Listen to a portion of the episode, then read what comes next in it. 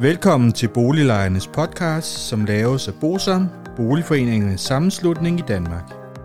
Bosam er en engageret og aktiv lejerorganisation, som har specialiseret sig i at bistå og rådgive beboerorganisationer i private udlejningsejendomme og afdelingsbestyrelser i almen boligejendomme. Formålet med Boliglejernes podcast er at informere lejerne om nogle af de problemstillinger, som vi ved, at mange lejere ofte spørger om samt at give mulighed for, at nogle aktuelle problemstillinger bliver belyst ud fra et lejerperspektiv. Boliglejernes podcast er lavet af lejere til lejere.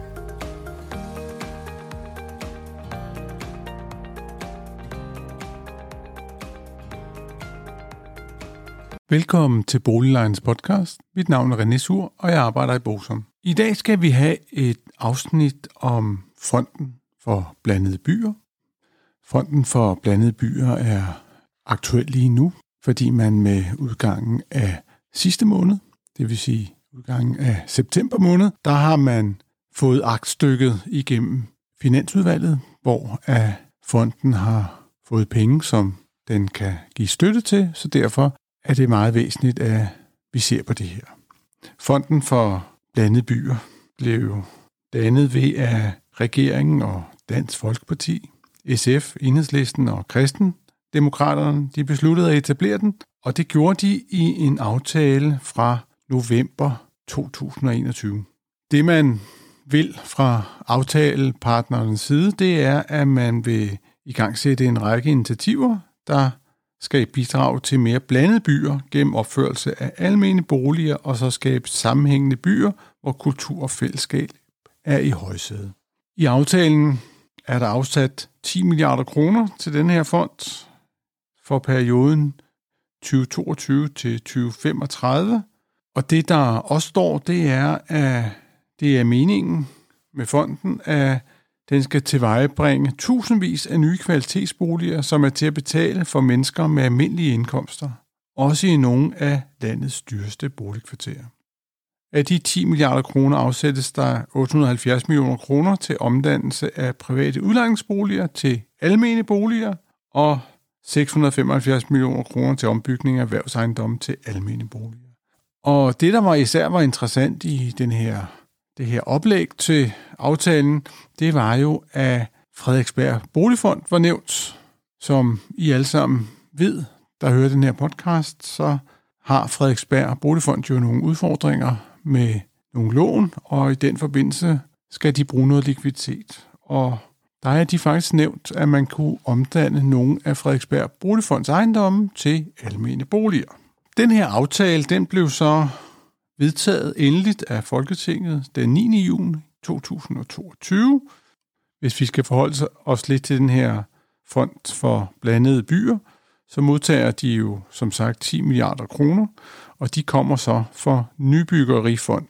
Nybyggerifonden er en del af Landsbyggefonden, så det er ikke nogen penge, som staten som sådan har fat i. Det er nogen, som man henter i Landsbyggefonden.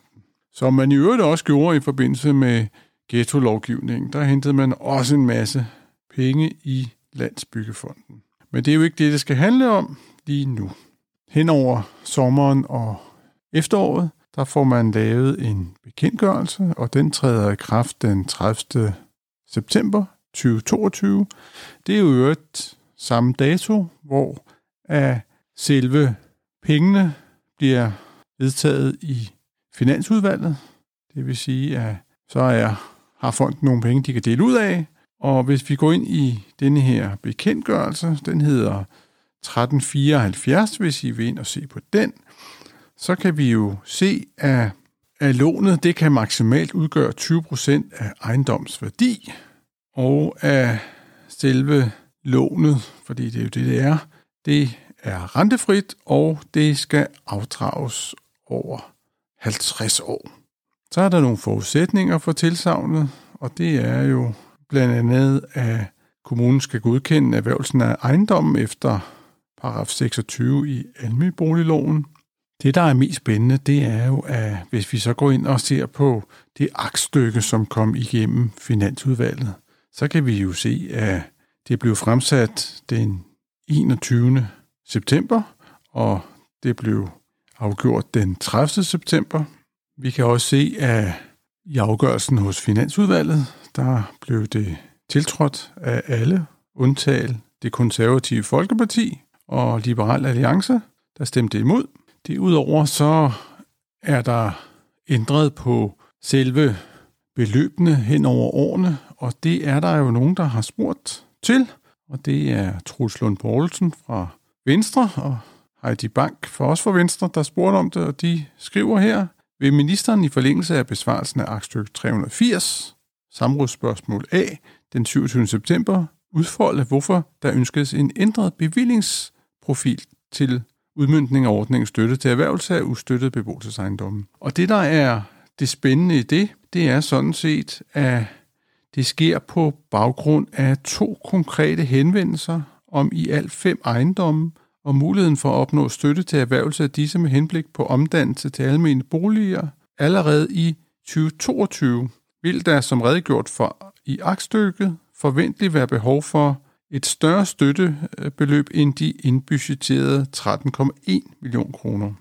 Det foreslås derfor med aktstykke 380 at fremrykke 300 millioner kroner af den afsatte bevilling til 2022. Det vil altså sige, at der er kommet nogle, nogle henvendelser, som, som gjorde, at det var vigtigt, at man fik nogle flere penge, man kunne, kunne hjælpe med i 2022. Så har Troels Lund og Heidi Bank selvfølgelig spurgt til, om man vil fortælle, hvem det er, der har rettet henvendelse, og så svarer øh, boligministeren, jeg kan oplyse, at jeg har holdt to møder med Frederiksberg Kommune, henholdsvis den 4. maj 2022 og 25. august 2022. Og at jeg i den forbindelse har fået opløst, at Frederiksberg Boligfond er interesseret i at sælge tre ejendomme til en almen boligorganisation med henblik på omdannelse til almene boliger. Og så har de også modtaget en henvendelse fra en ejendomsmaler vedrørende af omdannelse af to andelsboligforeninger, beliggende i henholdsvis Lønby og i Brøndshøj. Og det er jo selvfølgelig spændende, at det er Frederiksberg Kommune, som har henvendt sig, og normalt ville man jo tro, at det var Frederiksberg Boligfond, men øh, i det her tilfælde, så har det altså været Frederiksberg Kommune, der har henvendt sig til boligministeren for at få fremskyndet de her penge. Det, der er det springende punkt her, det er så, at ansøgningsfristen er i november 2022, hvor efter at bestyrelsen i Fonden for Blandede Byer skal tage stilling til den, og så skal de jo så finde ud af, hvem der får, hvis der er flere og sådan noget. På nuværende tidspunkt ved vi jo ikke, hvem der er ansøger. Det siger sig selv. Vi er jo her i midten af oktober, og det bliver utrolig spændende at følge med i de tilsavn og de bevillinger, som Fonden for Blandede Byer de kommer til at give for på den måde at kunne konkurrere med kapitalfonde og store pensionskasser om attraktive beboelsesejendomme i de store byer i Danmark. Men for aftalepartiernes side er det jo et forsøg på at sikre, at vi alle sammen kan få noget at bo i, som vi er i stand til at betale. Om det lykkes, det ved vi ikke.